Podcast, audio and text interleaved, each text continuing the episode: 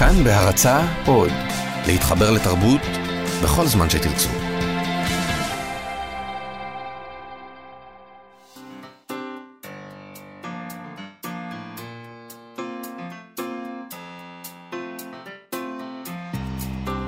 מה שכרוך, עם שירי לב-ארי וענת שרון בלייס.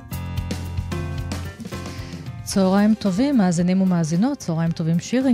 צהריים טובים, ענת.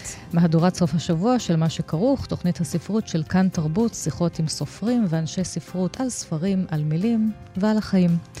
אפשר לשמוע אותנו בתדרים 104.9, 105.3 בתל אביב ובמרכז, ויש לנו עמוד פייסבוק עשיר כאן תרבות, ופלטפורמת פודקאסטים כאן אודי. באתר האינטרנט שלנו. עפרה הלחמי, שלום לך על ההפקה, ויואב כהן, שלום גם לך על הביצוע הטכני. והיום אנחנו נארח את הסופר עודד מנדה לוי עם ספרו החדש "אני זוכר". את הפרופסור נורית גוברין עם הספר שערכה עטרת קוצים, זה הנאומים של דברי הסופרים שזכו בפרס ברנר. ונשוחח גם עם צבי סהר, שאיבד את מסעי גוליבר להצגה של תיאטרון בובות. אבל לפני הכל, ככה נעשה רגע שקט, ושירי. כן, אני רוצה לומר כמה מילים על אה, איריס מור. אה, ביום שלישי השבוע נפרדנו מאיריס מור, שהייתה העורכת של מוסף גלריה בעיתון הארץ במשך 14 שנים, ובשנים האחרונות הייתה מנהלת אגף התרבות בעיריית תל אביב. איריס הייתה אדם של מאחורי הקלעים, והקפידה להתרחק מאור הזרקורים, אבל היא אחד האנשים שהשפיעו יותר מכל על עיתונות התרבות בישראל. היא בעצם הייתה שחקנית מרכזית בתור הזהב של העיתונות המודפסת בארץ. היא עבדה בחדשות, בהעיר, בהארץ, אהבה תרבות, האמינה בתרבות הישראלית, והיא ראתה ביצירה ממש דת של חילונים, כי היא הייתה חילונית אדוקה, והיא ייצגה איזו חילוניות בריאה, תל אביבית מאוד, אגב. היא ראתה ביצירה הזאת uh, לב ההוויה של חברה פתוחה, נאורה וסובלנית. אז אני uh, עבדתי עם איריס מור בגלריה uh, קרוב לעשר שנים. היא הייתה העורכת המבריקה, שיודעת לגונן ולתמוך. וכשהייתי מגישה כתבות ארוכות והיה צריך לקצר כמה פסקאות, תמיד היא הזכירה לי את וודי אלן, כמה פיסות סרטים היו נשארים לו שם על רצפת חדר העריכה, והיא אומרת, בטוח שכל אחד מהם היה פנינה. אבל הכוח טמון גם במה שלא נאמר. ויש לה הרבה מאוד משפטים שאני ככה לוקחת איתי, ולא רק אני, אלא הרבה מאוד אנשים שהיא חנכה ולימדה בעיתונות הישראלית. אז איריס uh, ידעה לאהוב דרך המעשים שלה, וזכרה את ימי ההולדת של כולם, ובכל קיץ בראשית יולי הייתי, הייתי מקבלת ממנה דיסק, פעם של ג'וני מיטשל, פעם של לוריד, פעם של בוב דילן. ותאריך יום ההולדת שלה, אגב, ענת, אף אחד לא ידע, מטעמי צניעות. אז... Uh, איריס מורה היפה אהבה ספרות טובה, והיה לה גם טעם משובח בכל דבר. ואני רוצה לקרוא פסקה מתוך ספר שהיא אהבה, וגם ראה אור בהוצאת כתר בשנים שהיא הייתה העורכת הראשית של ההוצאה. הספר נקרא מצבי רוח, וכתב אותו יואל הופמן. בתוך כל זה בא אלינו פעם משורר, ואשתי הראשונה, כאן קשה לדבר בלשון רבים, בישלה לכבודו אווז, ראינו את ציפורניו של המשורר ואת שיניו, ונזכרנו בציור המפורסם של הרונימוס בוש, דג אוכל דג שאוכל דג. ולפעמים, בהודו או באפריקה, נמר טורף משורר. והדבר הזה הוא בטבעו, שכל הדברים בסופו של דבר נבלעים בתוך דברים גדולים יותר. אבל איננו יודעים מי בולע את העולם כולו. כך או אחרת, שירים נכתבים, וגם אנחנו נכתוב עכשיו שיר אהבה לכל הנשים שקוראות את הספר הזה. ספר שאת נוגעת בו מתחיל לקרוא את עצמו. זה מתוך uh, מצבי רוח של יואל הופמן, וזה מוקדש לאיריס מור. שכל כך הרבה ספרים שיש uh, בבתים שלכם, בהוצאת כתר, היא נגעה בהם קודם, לפני שהתחילו לקרוא את עצמם. ואנחנו מזיכרון לזיכרון, מערכות באולפן, את uh, עודד מנדלוי. שלום, עודד. שלום לכן. ספר חדש שלך, אני זוכר, הוא שראה אור בהוצאת ידיעות ספרים, כולל הרבה מאוד פרקי זיכרון, ספק יומן, ספק בדיון. ובתהליך ההיזכרות הזה עולים ילדות תל אביבית של גלידה בפסאז' הוד, ופוגל ספרים, החנות המפורסמת, ושיעורי שחייה בבריכה הלימודית ברמת אביב. משפחה בולגרית, דוברת ספניולית, מפגשים עם משוררים ועם סופרים, חומרי החיים, כמו שקרא לזה פעם יצחק לבני. אמ, וזאת יצירה ראשונה שלך בפרוזה, קדמה לה פואמה אחת, ואתה דוקטור עודד מנדלוי, אתה גם חוקר ספרות, מרצה לספרות. ספר לנו קצת על הספר הזה, על המסע בעקבות הזמן האבוד הזה. אמ, כן, זה באמת אה, ספר פרוזה ראשון, למרות שהספר הקודם, מיליון פחות אחת, שהוא סוג של פואמה, וגם הוא, אמנם כתוב בשורות קצרות, אבל גם הוא מעין פרוזה, ולמעשה עוסק במידה רבה באותם חומרים, הייתי אומר. אמ, הספר הזה מורכב מעשרות, כמעט מאה, אה, קטעים שחלק גדול מהם, חוץ מסדרה אחת בסופו, פותחים ב"אני זוכר". שזו צורה שאפשר לדבר עליה אם תרצו, אבל זה מין כן. עוגן, מין פתיחה אה, שמשחרר. זה מין תרגיל כן. כתיבה שהוליד כן. אצלך אה, רומן קולאז'י אה... כזה, אבל בוא נדבר באמת על המסורת הזאת של כן. אני זוכר. לא, אבל קודם נשמע איך זה כן, נשמע, אני זוכר, זה קטע. אז, יש קטעים uh, קצרים, יש קטעים ארוכים. נכון, יש קטעים קצרים, יש אפילו קצרים מאוד, אני חושב שהכי קצר הוא שורה. ויש כמה, יש גם כזה שהם ארוכים יותר. Uh, אני אקרא את הקטע הראשון מתוך הסדרה בשם דלתות. אני זוכר שעל הדלת היה שלט קטן ועליו השם צ'רניאבסקי. קראו לה ז'ניה, ופחדתי ממנה. כולם אמרו שהיא משוגעת. לעתים נדירות הופיעה מתוך אפלת דירתה, פניה חברות, שפתיה נעות בדומייה, ובתיקה החום הצמוד לחזה, ידעתי, חבוי פטיש גדול של ברזל. על הפטפון שבסלון הנחתי בכל יום תקליטים של פינק פלויד, שנשמעו עד לעץ השקמה הגדול שבגן יעקב. פעם, כשירדתי במדרגות, היא הניחה את ידה על ידית הדלת, נעצה בי מבט ארוך, ולראשונה בחיי שמעתי את קולה. במבטא רוסי כבד היא פנתה אליי ואמרה, You crazy diamond. אז אה, המוזיקה חלחלה אליה. המוזיקה חלחלה אליה, מסתבר. כן, נשמעתי היא אהבה אותך כך. אז מה זה התרגיל הזה? אני כן. זוכר שגם עשו אותו אה, סופרים בעבר. נכון. ג'ו בריינארד. בדיוק, למעשה... ג'ורג' פרק הידוע נקודת, יותר. כן, נכון, אלה השמות. למעשה נקודת הפתיחה היא באמת אמן אה, צייר אמריקאי, אמן קולאז'י, מאייר, בשם ג'ו בריינארד. אמ, שמספר שיום אחד הוא שכב ככה בשמש, ו- ופתאום התחילו אה, לעלות זיכרונות, ככה להשתרשר בזה אחר זה. הוא חשב לעצמו, כמו שאנחנו גם אומרים באופן טבעי עשרות פעמים ביום, אני זוכר ש... אני זוכר ש... וכולי. והוא ראה שקורה משהו, אפילו הוא כתב באיזשהו מקום, אני, אני, אני עכשיו עסוק בכתיבת משהו שאני קורא לו אני זוכר, ואני מרגיש כמו אלוהים שכותב את התנ"ך. כלומר, הייתה תחושה עילאית של איזה מין שחרור אדיר, וזה גם עובד. זה עבד. ובין השנים 1970 ל-1975, הוא היה קשור לניו יורק סקול וכל מיני דמויות מאוד עקרוניות באותם שנים. אה, הוא פרסם כ-1,500 משפטי, אני זוכר, וידוע הספר, או המפורסם הספר, I Remember, של ג'ו בואנה. לימים, כעבור מספר שנים, אה, סופר אמריקאי שגם היה מחלק את זמנו עם צרפת ונפטר לפני מספר חודשים, ארי מתיוס, תורגם מעט לעברית, אה, שהיה גם חבר הכי קרוב של ג'ורג' פרק, הכיר לפרק את ג'ו בריינארד. ו... זו הייתה השפעה כן, ישירה ממש. ישר, והציע לו את הצורה הזאת ב-78, אם אני לא טועה. אה, פרק מפרסם את Je me souviens, אני זוכר בצרפתית, 480 משפטים, אבל פרק כמו פרק, יש לו כללים. הוא היה קשור באוליפו, באולפנה כן. לספרות פוטנציאלית. כללים לאו דווקא דקדוקיים, אבל... משחקיים. אבל משחקיים כן. בעיקר, באמת. ו- ו- ושני הכללים שלו היו שהזיכרון חייב להיות של כולם, זאת אומרת, כולם יכולים לזכור את הדבר הזה. זה לא זיכרון פרטי. משפט של בריינארד כמו, אה, יש, אה, אני זוכר את הסיגרה הראשונה שעישנתי על הגבעה הזאת והזאת, הוא לא משפט שיכול להתקיים אצל אה, פרק. פרק. כלומר, זיכרון שכולם יכולים אה, אה, להיזכר בו, והזיכרון השני, אה, והכלל השני זה זיכרון... זיכרון אה, שאיננו עוד, שהוא כבר דעך, שהוא כבר לא קיים, האובייקט לא קיים, ה, אה, כל דבר שעליו הוא מדבר. עוגיית המדלן. מושא הזיכרון, כן. כן. אז רגע, איך אתה עבדת? כי הזכרנו סופרים אה, מחוץ לארץ בלועזית, כן. אבל פה למשל דן צלקה עשה דבר דומה, ספר האלף-בית, כן, ואז כן. הוא עשה את הזיכרונות שלו לפי א'-ב'. אוקיי, אה, נכון. אה, רולאן בארט, כן, בייבו, על, כן, על פי רולאן נכון. בארט, פירק את הנושא של זה. מה כן, היה הכלל שלך? גם הארי מתיוס, אגב, כתב אחר מותו כן. של פרק, אני זוכר, אני זוכר את ג'ורג' פרק ועוד אחרים.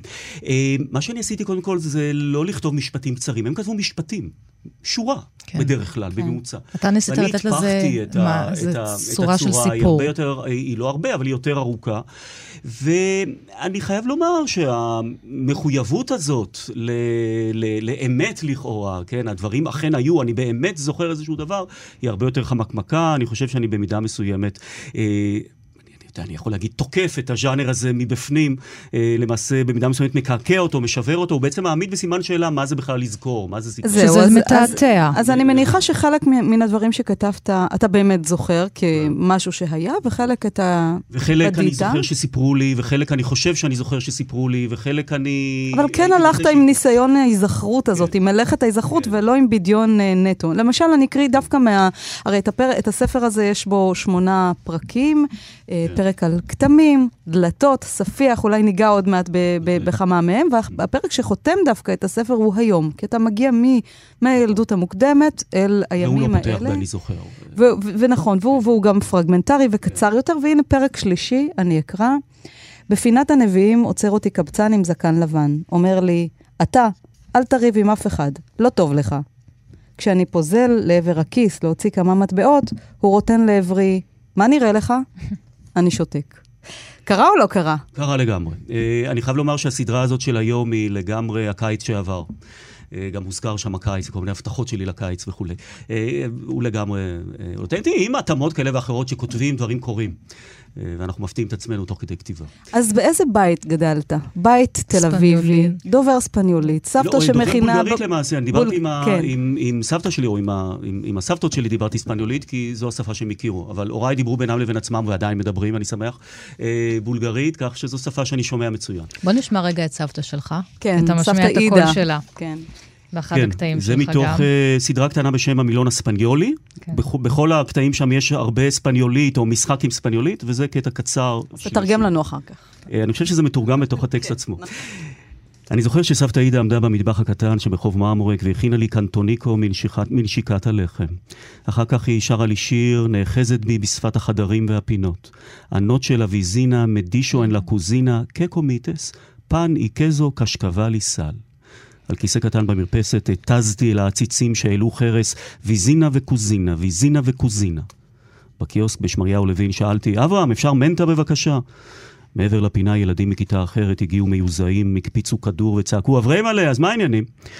בדרך הביתה, כשמבטי זלג אל טעמו המלוח של הקרטיב, הולכתי את המילים בלשוני. אמש השכנה במטבח שאלה, מה אכלת? לחם וגבינה, קשקבל ומלח. זכרתי מלח, צחקתי למלח. כל כך יפה. רק נציין אה, לטובת מאזיננו שאתה גם למד את הרדיו, קריינות רדיו אצל רם נכון, תדמור שלנו, איש כאן ישראל. כשהייתי נער, כן, היה חוג בביקורי העיתים שאיננו עוד, הבניין הזה... וגם על זה יש לך סיפור, וגם, כן. אבל, אבל זה... זה ניכר בקריאה שלך כן. עכשיו.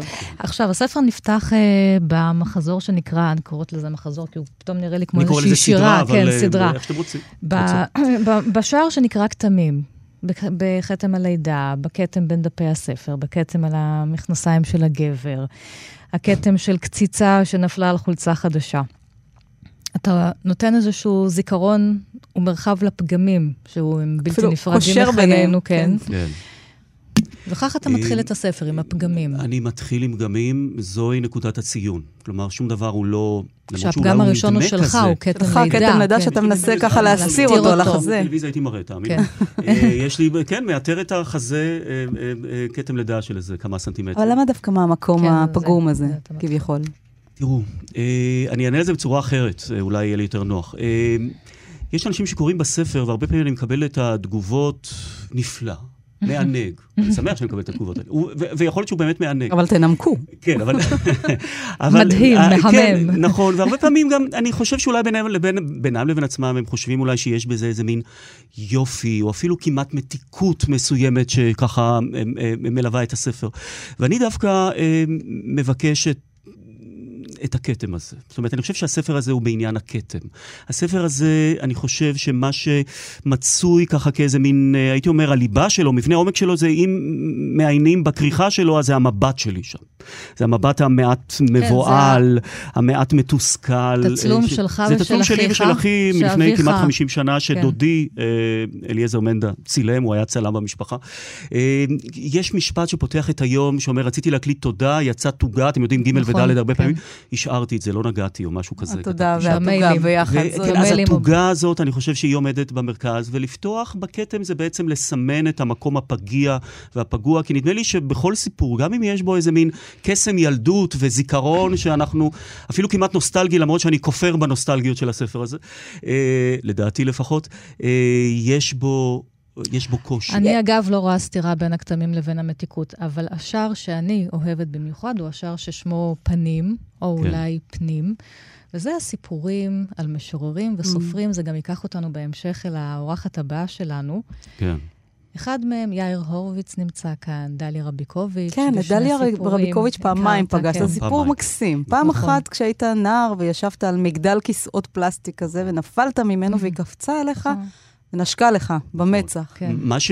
זה, זה נכון, זו המסגרת. מה שהיה מאוד חשוב לי בקטע הזה, זה דווקא דברים שהיא אומרת, שם לבין השיח שלה, שאני לא מזהה. אה, והיא אומרת שם בעצם על כך שהיא לא חייבת לכתוב. ש, ש, ששיר אה, לא מחזיק אצלה זמן, הוא, הוא, הוא, סיפור מחזיק אותה ימים. היא יכולה גם לחיות בלי לכתוב. היא יכולה גם לעשות דברים אחרים, אולי תתחיל סוף סוף לעזאזל לעשות דברים אחרים. השיר, אני לעזאזל- צריכה 120 בדיוק. ש- לירות, ולכן זה נכון? מתכתב גם עם היא השיר הזה. כתבה פעם. ואחד הסיפורים שאני אוהבת זה של הסופרת רחל איתן, שגם נפטרה נכון. כבר מזמן מזמן, נכון. ואולי נקרא אותו, זה סיפור קצר. אני אקרא אותו?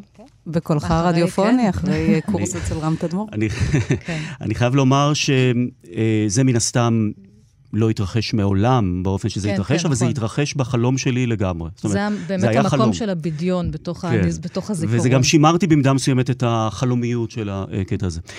אני זוכר שראיתי את רחל איתן מרחוק, ילדה קטנה אולי בת עשר, ותיק בית ספר אדום תלוי לה על הגב. היא הלכה לבדה ברחוב, התקרבה לשער הכניסה של בית ביאליק ונעמדה. גבר לבוש בגדי אישה התקרב אליה וצעק לה באוזן, ילדה יפה, ילדה יפה. היא חרצה לשון והוא נעלם. היא נכנסה, ראתה שאני יושב ליד השולחן העגול של ביאליק והתיישבה לידי. לא ראיתי מעולם את הילדה, אבל ידעתי מי זאת. היא חייכה עליי ולחשה, ילד, מה אתה עושה? ביני לביני חשבתי, אני הרי כבר לא ילד. מנהל הספרייה מר אונגרפלד נזעק אליה וגער בה, קומי ממקומך ילדה, ליד השולחן הזה יושבים רק סופרים. היא נראתה מאוד מופתעת ואמרה לו, אבל אני סופרת. היא פנתה אליי ואמרה לי, אני סופרת, תגיד לו. כשאונגרפלד הלך משם נבוך, היא התקרבה אליי ושאלה בשקט, למה קצף שר האש רב קצף? חיבקתי אותה ונשקתי לה בעדינות בזווית הפה. היא עצמה עיניים ולחשה לי, תעשה לי קסם. כשפקחה עיניים היא ראתה שאני מחזיק ביד קלפי זכוכית צבעוניים. נתתי לה אותם, ושמתי לב שהיא נראית בדיוק כמו בריז'יט ברדו. אגב, היא באמת. נראתה כמו בריז'יט כן, ברדו. שהייתה- וקלפי הזכוכית הצבעוניים, אגב, זה היה אמור להיות שם ספר שלה, שאחר כך קיבל שם. והיא הייתה באמת אה, אישה מאוד מאוד יפה, יפה. אבל היא אמרה, אני סופרת, וזה כן. מה שחשוב. דווקא כן, בגלל מצחיק הייתה צריכה להילחם על מעמדה. רק סופרים יכולים לשבת, ולי כן. לכאורה מותר, ואני, כן. כשאומרים לי סופר, אני הרי מתגרד. עודד, הספר הזה כתוב מנקודת, רובו, מנקודת מבט אה, של ילד, מנקודת מבט תמימה ואופטימית, ועם זאת מפענחת כל הזמן, מנסה להבין איך העולם הזה עובד. ואתה מסתכל גם על, כמו שאמרנו, על הילדות בתל אביב, ועל סבתא שמכינה בורקיטס גבינה, ועל קלפי הכדורגלנים שאספת ביחד עם אחיך, ושיעורי השחייה המעיקים שדיברנו עליהם קודם, וגם סרטים עם מרלין מונרו, עם קלינט איסטרוט שראית. המפגש שלך עם היידיש, הכל דרך המבט הזה, שיש בו גם תמימות וגם איזה הבנה חלקית של המציאות, נקרא לזה ככה. נכון, אני נורא אוהב אה, טקסטים ספרותיים, סיפורים, שהילד שם הוא המספר בדרך כלל, או שיש תודעה ילדית בסיפור הזה. אני חושב שהתודעה הילדית היא תודעה מאוד מורכבת, יש בה איזו מידה של הזרה. כן, זאת אומרת, היא, היא, היא, ילדים הרבה פעמים תופסים את המציאות באופן לכאורה מוטעה, שגוי, אבל דווקא הנקודה הזאת, הלכאורה מוטעית, היא הרבה פעמים הנקודה הרעננה, המעניינת, אה, ביחס למציאות. יש מסורת מפוארת. אנחנו של- רואים אותה כמוטט המבוגרים, יכול להיות שזאת נכון. הנקודה, שזאת התפיסה השלמה וההרמונית בהחלט. בעצם, שאתה עוד ילד בהחלט. ואתה לא מקולקל. נכון, לגמרי, לגמרי. הילד שגם וגם- אומר את האמת הרבה פעמים, בגדי המלך וכו'. למ- למה ששירי אמרה, אני גם יכולה להוסיף, וסוג הזיכרון הזה הוא שבור. אגב, זה שאתה מצטט את דלי רביקוביץ' פה, נשברתי לשברים. זה כן. כתיבה בפרגמנטים, כתיבה כמעט אה, נכון. שבורה. אם כי זה מתוך ממוכנת, אה, כן? כן, עדיין אין דבר שלם יותר אה, כן. מלב שבור. נפלא. כן, אז, אז באמת כן. הרסיסים האלה, כן. את, אנחנו קוראים לזה נגיד רומן קולאז'ים, הם כן. בסופו של דבר נאספים לאיזה נרטיב מדובר אחד. בתודעה אחת בעצם. מבחינה הזאת אני מעולם לא החשבתי את זה כרומן, אבל שמעתי מישהו שאמר, ואז אני, אוקיי. אה, כשקוראים את הכל, כן, מבינים שיש פה. מכלול. לא רק של נכתבו בבת תודעה. אחת, הם לא נכתבו בצורה ישירה כזאת, הם נכתבו על פני שנתיים, אבל כן. אז אני זוכר, נזמין את הקורות אה, והקוראים לקרוא ולזכור ביחד איתך, ועכשיו מעברון קצר לפינת עת לכל חפץ, פינת הסיפורים, הסופרים והסופרות שמביאים לכאן אה, חפצים עם סיפור מאחורי החפץ. עודד, יש כאן אוקיי, אה, משהו אני- אדום אדום. אז אני הבאתי, כן, אדום זה תכף תבינו אולי, אה, אני הבאתי אה, עוד דבר דפוס, וזה אלבום הקלפים, קלפי הכדורגל המקורי. שתיארת. שתיארתי בזה, אתם רואים, אנחנו הוא- נצלם ונע- ונעלה לעמוד הוא הפייסבוק מסמורטט שלנו. לגמרי. כן. הוא, היה- הוא היה חלק מילדותי בשנות ה-70 המוקדמות, שנת 70 בעצם, הייתי בכיתה א', כמו שאני כותב בספר, ו- ואחר כך הוא עלה לבוידם כנראה. לפ- לפני מספר שנים, באיזה חיפוש של משהו אחר, מצאתי את זה, והכל התחיל לצוף, אז התחלתי לכתוב את הסדרה קלפים, שלמעשה מתארת אה, מפגשים עם שחקני כדורגל של הפועל תל אביב, בעקבות הקלפים שלהם שנמצאים באלבום הזה. קבוצת הכדורגל המפוארת של הפועל תל אביב, עם שחקנים כמו פיינגנבוים, חזום, רוני קלדרון, אה, וכולי אתם לא רואים וכולי. את זה, אבל הכל פה כמעט מתפורר, כל הדפים. הכל כמעט מתפורר, חלק בעדינות, גדול מן הקלפים, כן. הוא לא חלק, אבל רבע מהאלבום, הקלפים נשרו, משום שהיינו הכל מדביקים... בשחור לבן גם. הכל בשחור לבן, היינו מדביקים. בקמח ומים. ברור. לא כמו אה, היינו מערבבים קמח מים, כן. וזה היה הדבק. גלוטן. אגב, אני, כן. בדיוק. אגב, אני אספר לכם אה, אה, עוד משהו, אה, רק לרגע, אם כבר דיברנו על קמח ומים, אה, שכשלא היה מוח, מחק כדי למחוק, אז אבא שלי ככה אה, אה, סיפר לי על פטנט שלו מימי המלחמה, אה, שאפשר לקחת את הרך של הלחם, ככה להדק אותו ולגבש אותו באצבעות, והוא גם משמש מחק. איזה... אז ה- ה- ה- המציאות הבסיסית הגולמית הזאת. מחק אקולוגי. כן, אז, אה, אז פה יש את הקלפים, פה יש לי כמעט את כולם, חוץ מאת הקלף שאיבדתי, וזה, וה, והאובדן הזה של הקלף של אבי מי? בנימין. מי? אבי בנימין, וגם עליו יש לך סיפור. וגם עליו יש לי קטע, בעצם נפצע יש שם כמעט ואתה על כולם. בוהה, בוהה בו, כן, שוכב הוא- שכוב אני, על אני ה... מספר כשהוא חוטף רביעייה מהפועל כפר סבא, ופשוט שוכב, ואני אומר לו, קום, קום. כן. ואתם צריכים וכולי. לראות את פניו של עודד בזה הרגע. כן, טוב, הפועל תל אביב, זה גם שם, ולכן הכריכה האדומה. ונסיים עם אה, שיר שבחרת?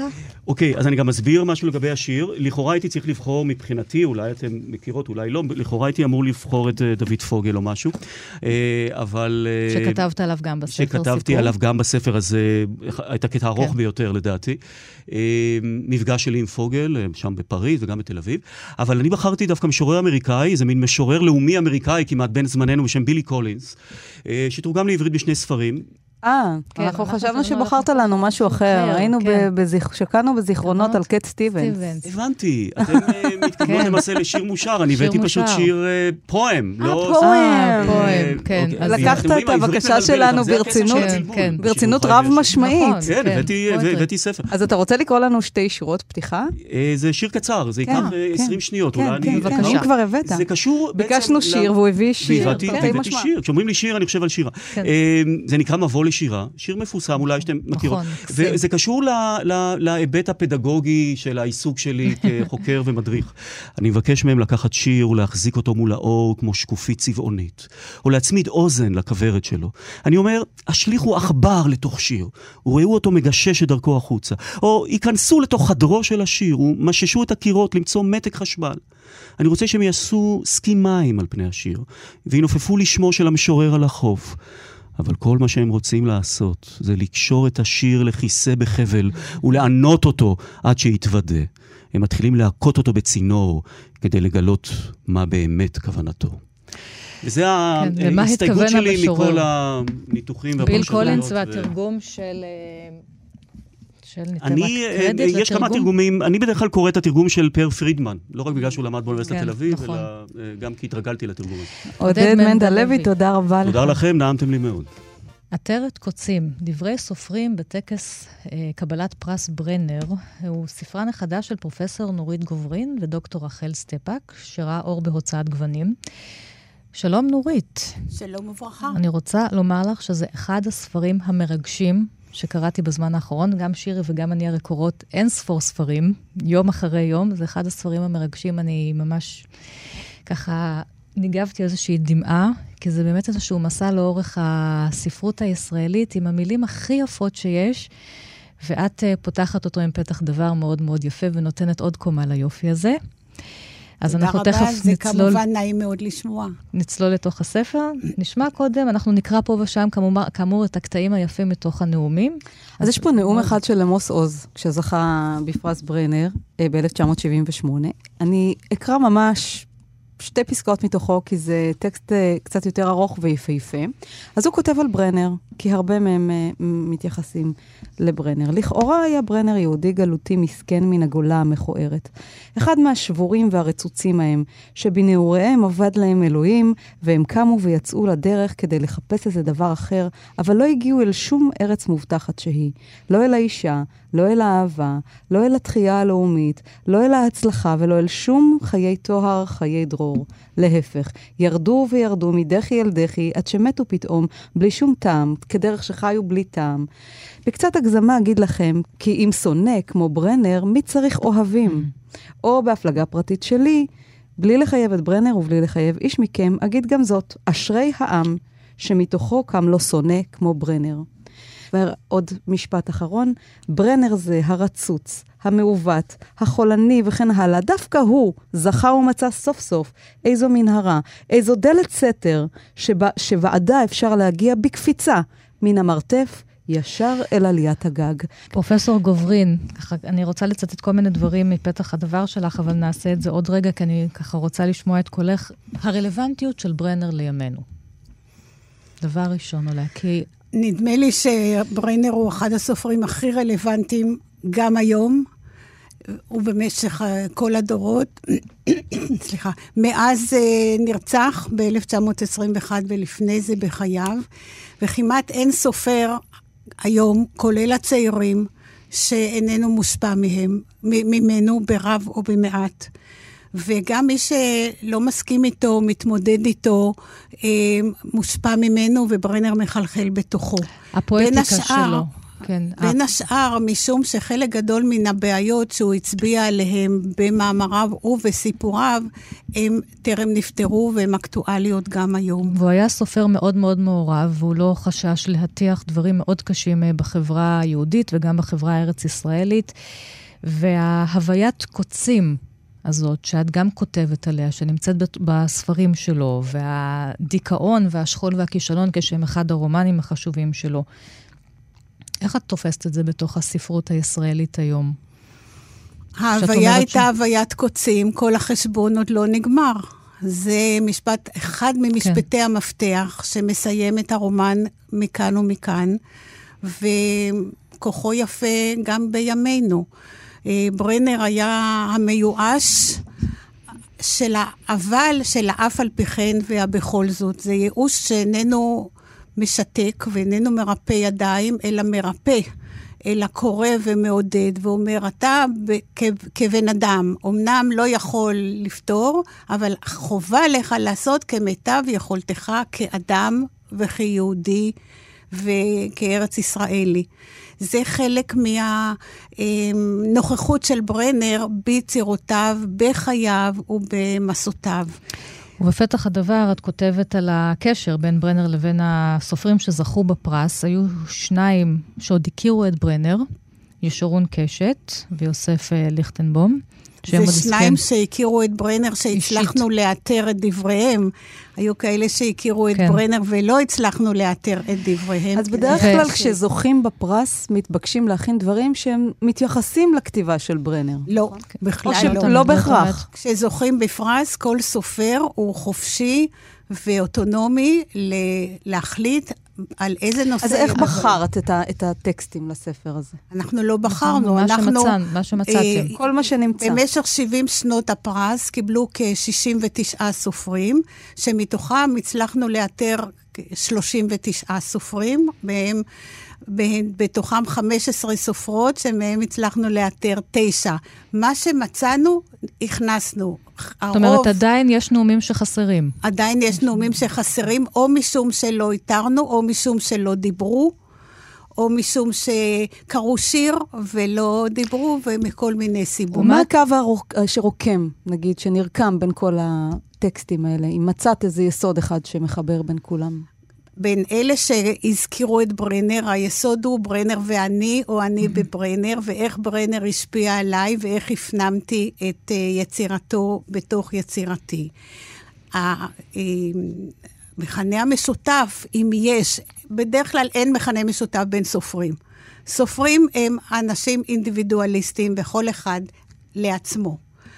אה, אבל אם בכל זאת, אז מידת ההתרגשות והשמחה על קבלת פרס. סופר יושב בפינתו, בחדרו, איך אומרים, ספון בין קירותיו, ומשווע להכרה, גם אם הוא לא מודה בזה, וגם אם הוא אומר שהוא כותב לעצמו. וכאן, הנה, יש לו הכרה פומבית מאוד מכובדת, והשמחה וההתרגשות על קבלת הפרס, זה מכנה משותף. הרבה מן הנאומים זאת ממש יצירה ספרותית בפני עצמה, ולכן גם ההתרגשות מן הספר הזה. הסופרים שנמצאו ראויים אה, לפרס במהלך השנים, זה היה משהו בכתיבה שלהם ש... כמו, ש... שנתן איזושהי הוויה ברנרית, או לאו דווקא?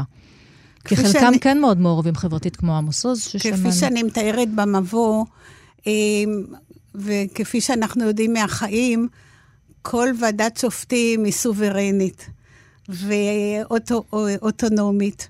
ומחליטה בהתאם לשיקוליה, ולכן במידה רבה זה גם דבר אישי. זאת אומרת, זה תלוי בהרכב הוועדה, וזה המדיניות של פרסים מאז ועד היום. אז, אז uh... גם בפרס ברנר אלה, כן. אלה השיקולים, ובהתחלה אולי היה יותר קשר לברנר, אבל לא בהכרח. כי הקשר וחלק... לברנר נשמר גם בחלוקות הפרס האחרונות. אז עודד אה, מנדל לוי קרא קודם את הסיפור של הסופרת רחל איתן, שזכתה אף היא בפרס אה, ברנר. אמ, והוא כותב עליה, על זה שהיא יושבת שם כאילו כילדה בבית ביאליק ואומרת, אני סופרת. ובנאום שלה היא מזכירה את אביה, שקרא את בנר, ברנר, אני אצטט ממנו איזשהו קטע. אמ, אבי למשל נוהג לספר כי בנעוריו קרא את שכול וכישלון כששכב בבית החולים. בזמן הקריאה קפצה מידת חומו, כך שהרופא ציווה עליו לחדול מיד מקריאת הספר הזה. אבל ברנר לא היה איש המחקר המדעי. הוא לא בילה את ימיו בגילוי המחלות, הוא יצא להיות גם הרופא. כפי שאמרת קודם. זאת אומרת, זה לא רק השכול, הכישלון והדיכאון, זה הריפוי. והתיקון. והמון המון חיוניות, הוא אדם שכתב וערך כתבי עת, הוא כל הזמן פעל ויצא, הוא לא שקע בדיכאון. אה, יכול להיות שהוא גם שקע בדיכאון, גם, אבל ו... הוא ידע לצאת ממנו ולהפוך את הדיכאון לאבן שואבת. זה בדיוק מה שעמוס עוז כתב, נכון? מן המרתף, בקפיצה כן. חדה אל עליית הגג. הוא כתב כך, וכמעט כל מי שכתב והפנים את ברנר, כולל האפלפלד ו... ואחרים, סיפר איך מתוך ה... הכתיבה הזאת של נאמנים פצעי אוהב והביקורת החריפה, יוצאים לפעולה אנושית, ספרותית, אה, הומניסטית. איזה, איזה נאום את אה, אוהבת? פרופסור גוברין, לא, במיוחד. זה אסור לשאול. תבחרי כן, מן אלה כן. לא שאינם בחיים. כן. כל אחד ביטא את עצמו באמצעותו של ברנר. ואולי אחד הדברים המפתיעים זה, שהוא לא קשור כל כך לברנר דווקא, זה הנאום הארוך והמיוסר של עמליה כהנא כרמון. נכון. שהיא עושה את החשבון של סופרת פמיניסטית בדור של סופרים גברים. היא נאחזת בברנר ולמעשה באשתו, טוב. שהייתה הגננת שלה. חיה ברוידה. חיה ברוידה, שהכירה אותה, וחיה ברוידה הייתה גננת של ילדי תל אביב נוספים, שאחר כך היו סופרים. וזה נאום בלתי שגרתי. לחלוטין, של האני מאמין. גם אחד הנאומים הארוכים פה, שבאמת הפך להיות אבן מפתח גם לספרות הפמיניסטית, לספרות נשים. היא מדברת על, בדרך כלל על סופרת אישה, אבל זה אחד הדברים הכי אישיים והכי אינטימיים והכי אינדיבידואליסטיים. היא מדברת על עצמה ועל קשייה ועל קשיי התקבלותה. אה, זה לא שייך אה, במישרין, כמו שאמרתי, לברנר, אבל זאת הייתה הזדמנות לעשות מה שברנר אמר, חשבון נפש. ודוד גרוסמן, שקיבל את הפרס על הספר נופל מחוץ לזמן, mm-hmm. זה הספר שנכתב אחרי שבנו אורי נהרג במלחמת לבנון השנייה, ממש לפני 11 שנים. הוא כותב בין היתר, ואת גם כותבת על גרוסמן שהוא סופר ברנרי. אולי לפני שאני אקרא קטע מהנאום, מה זאת אומרת סופר ברנרי כשאת כותבת על גרוסמן? ההגדרה של סופר ברנרי שונה מסופר לסופר, אבל הכוח ל- ל- ל- ל- לבקר בחריפות, ללא משוא פנים, לומר את האמת שלך, גם כשהיא כואבת, מתוך הרגשה של שותפות ואחריות ואכפתיות. זה בקיצור. בנו של אה, דוד גרוסמן, אורי, זיכרונו לברכה, שירת עם נכדי בשריון זה ליד זה. והספר הזה הוא באמת ספר הנופל מחוץ לזמן על הורים שאיבדו ילדים, והם הולכים לשם. הניסיון הזה, כותב ברנר, אה, לא ברנר, סליחה, דוד גרוסמן, כמה מתסכל הניסיון לדבר במילים של כאן, של עולם החיים, על משהו כל כך שם, כל כך מעבר לגבולין בשפתו של ברנר. כמה מתסכל להרגיש בלי הרף, בתוך כדי הדיבור והכתיבה, את קוצר ידה של השפה האנושית, שגם היא הופכת להיות, בעיקר במצב של אבל ואובדן, למעין יש שבעיקר מהדהד את האין. והוא מזכיר כאן את uh, יחזקאל חפץ, שמדבר אל אהובתו המתה מרים בשכול וכישלון. Uh, מחר המשפחה מציינת uh, 11 שנים והוא מסיים, דוד גרוסמן, בניגוד מוחלט לנסיבות כתיבתו, שאני בר מזל, מפני שאני יכול לפחות לתת לזה נכון, מילים. מילים. אז שוב, באמצעות ברנר, כל אחד מבטא את עצמו ומוצא את עצמו, אבל בצורה שונה. אם אני יכולה להוסיף עוד משהו כן. בקשר לספר, הספר, כמו שדיברנו עכשיו, התרכזנו בחשיבות או בהשפעה של ברנר בדורו ולדורות, כולל עד ימינו. הספר עושה אה, אקטואליזציה, וברנר מראה שאפשר לעשות אקטואליזציה, כיצד להתאים את דבריו של ברנר למציאות ימינו שהולכת ומשתנה לאורך 70 שנה. והדבר השלישי המיוחד בספר לדעתי, שזה הפעם היחידה שאני מכירה שכינסו דברים במעמד כזה של חלוקת פרס. וזאת אומרת, יש כאן תרומה ז'אנרית, וחלק מהסופרים, עם כל ההתרגשות ל, ל, ב, ב, בזמן קבלת הפרס, הם גם היו ציניים ואירונים וסאטיריים כלפי עצמם, כי הם, לא היה להם כביכול נאה להגיד, הנה כמה אני שמח שקיבלתי סוף סוף פרס. וכל אחד ביקר את, האחרים ביקרו את הפרסים שנותנים לאחרים, אבל פרס זה לא חשוב, אבל כשהם קיבלו את הפרס הם מאוד התרגשו. והדוגמה הקלאסית להתרגשות הזאת, לציניות, זה השיר שפותח את הספר של אהרון אלמוג, שהוא מתאר בסרקזם, אבל מתוך הסרקזם הזה יש התרגשות מאוד גדולה על הדרך שבה הוא קיבל את פרס ברנר. אם אפשר לקרוא את זה, בבקשה, אז אני כן. אשמח מאוד. אהרון אלמוג, פרס ברנר, או מעשה במטוס חסר כנפיים. לו היו אומרים לי שאזכה בפרס, לא הייתי מאמין. לו היו אומרים לי שכבר זכיתי בו, גם כן לא הייתי מאמין. וחיפאתי אני שאאמין לכל דבר? זוהי על כל פנים חוכמה של נתן זך. השועל החייכני הזה שהצליח להתחמק מכל הפרסים שפרסו לו. לו היה תימני, היה בוודאי, בוודאי שמו נתן זך. ואז הייתי אומר עליו, לא איש כזך ייפול בפח. אך הוא אשכנזי, וכל העניין הזה של מזרח ומערב הוא נואל ביסודו. ובכן הלכתי לקבל את הפרס בחליפה שלא ראתה אור השמש מזה 20 שנה. 20 שנה התביישה בשבילי בארון, הברשתיה מן התחב, ניערתיה מן האבק, החלה לחייך. לנהג המונית אמרתי בקצרה, קפלן 6. כמי שיש לו דרך בנהגי מוניות, ידעתי שאם אתחיל לדבר, לא אצא ממנו. הנהג הסתכל בי. נוסע לחתונה? שאל. לא, לקבל פרס. אה, אתה מהתעשייה האווירית, גם בן דודי לקח פרס קפלן לפני שנה. יש לו ראש. עוד שהיה קטן המציא דברים.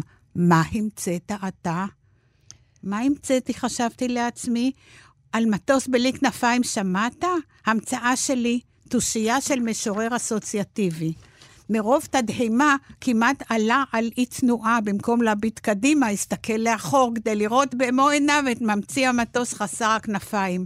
בנס הגעתי לך, לשם שלם. בנס קיבלתי את הפרס. מקסים, אהרון אלמוג, כן? השיר כן. הוא uh, מטוס ללא כנפיים. זה שיר פרופסור... סרקסטי אירוני שמחפה על התרגשות עזה. פרופסור כן. נורית גוברין, רחל סטפאק, עטרת קוצים, דברי סופרים בפרס ברנר, הוצאת גוונים, ספר, ספר מקסים, מקסים, תשיגו לכם אותו. תודה רבה לך להתראות. תודה רבה לכם. מועדון הקריאה שלנו יוצא למסע. למסעי גוליבר, לקראת העלאת הצגת תיאטרון בובות למבוגרים הערב בירושלים. נשמע קצת מוזיקה מתוך ההצגה, ואני אקרא איזשהו קטע קצר על גוליבר שבסערה מוצא את עצמו מוטל על חוף מדינת ליליפוט. ניסיתי לקום, אך לא יכולתי לנוע.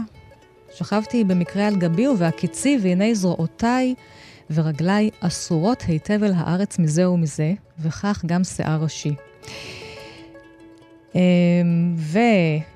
כל מיני דברים הולכים על גווייתי מפרקי זרועי ועד שוקי. יכולתי להביט אך למעלה, הוא פשוט קשור. השמש יצא בגבורתו והאור פגע בעיניי. סביבותיי שמעתי קול המון, אך במצב אשר הייתי בו לא יכולתי לראות מאומה בלתי אם את השמיים.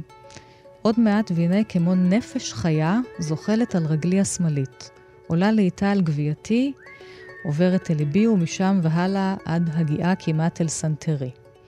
והוא לא ממש רואה מה הולך עליו, הוא חושב שאולי זה איזה שהן חיות קטנות זוחלות. אבל שלום, הוא מלא כן. כן, שלום צבי סהר.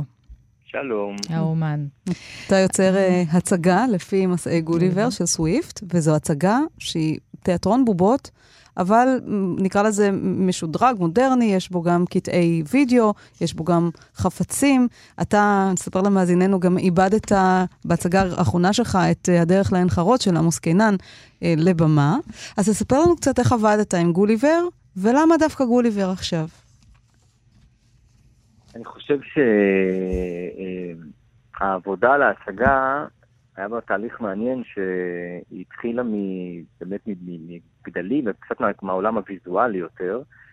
ככל שנכנסתי יותר ויותר לעומק של הספר המלא, ולא לדימוי שיש לי בתור אה, ילד, או כשקרא את הסיפור המורה ההצגות, בעצם המהלך הטראומטי שהוא עובר הלך והתחזק קצת. עד שבסופו של דבר ההצגה בנויה כמעט אך ורק מפוינט אובים של גוליבר כננס, כבעזרת השימוש של המצלמה, כננס וכענק עבור האנשים האחרים, והדגש הוא על, ה, על, ה, על המסע הלא מוכר. אה, אני אגיד הקטע המאוד יפה שקראת בהתחלה, אחד התחושות, כאילו, חוץ מזה שזה גמדים, באמת התחושה הראשונה שלו זה שאדם, שהשמש מסתנוורת אותו, הוא קשור, קצת כמו באיזה חקירה.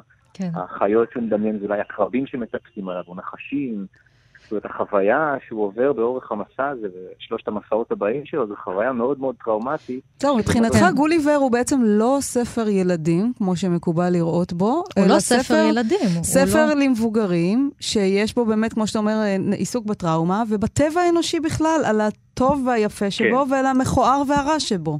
בדיוק. כן, אז אני מודה שאני מתעסק יותר ברע והמכוער. אה, האימג'ים, הפן הוויזואלי מתעסק יותר בצד באמת היפה והקסום, אבל הצד התוכן שגוליבר מספר זה בעצם את הצד השני. ואני מנסה על ידי ההפרדה הזאת בין המספר לבין העולם הוויזואלי, לייצר את התמונה אה, המלאה, או החוויה שהייתה לי כשקראתי את הספר. הספר שהתפרסם, ואני מפסיקה אותך רגע, ב-1726, עם אה, ארבעה חלקים, מדינת ליליפוט, ואחר כך מדינת הענקים, ואחר כך מסע שליל, שלישי לכל מיני ארצות, ביניהן אה, אי עם אה, מדענים שלא ממש אה, מעניין אותם להמציא שום דבר מעשי. ובסוף, ארץ הסוסים, שהופכות אותו סופית לאיזשהו מיזנטרופ, שכשהוא שב הביתה, וכאן אתה שם דגש כאמור, אשתו ומשפחתו מקבלות אותו בשמחה, אבל הוא פשוט נגעל מהם, והולך ורוכש לעצמו שני סוסים, והולך לחיות איתם בעורבה, לא מסוגל לחיות בחברת בני אדם. כן. וגם על סוויפט, לאחר כן. שפרסם כן. את הספר, וכמה שנים לאחר מכן... אה, הוגדר כבלתי שפוי. כן. כן. סאטירה חברתית, זה לא ספר ילדים, זו סאטירה חברתית נוקבת על החברה הוויקטוריאנית, המאה ה-18, על השחיתות, אה, כמעט הייתי אומרת ישראל 2017.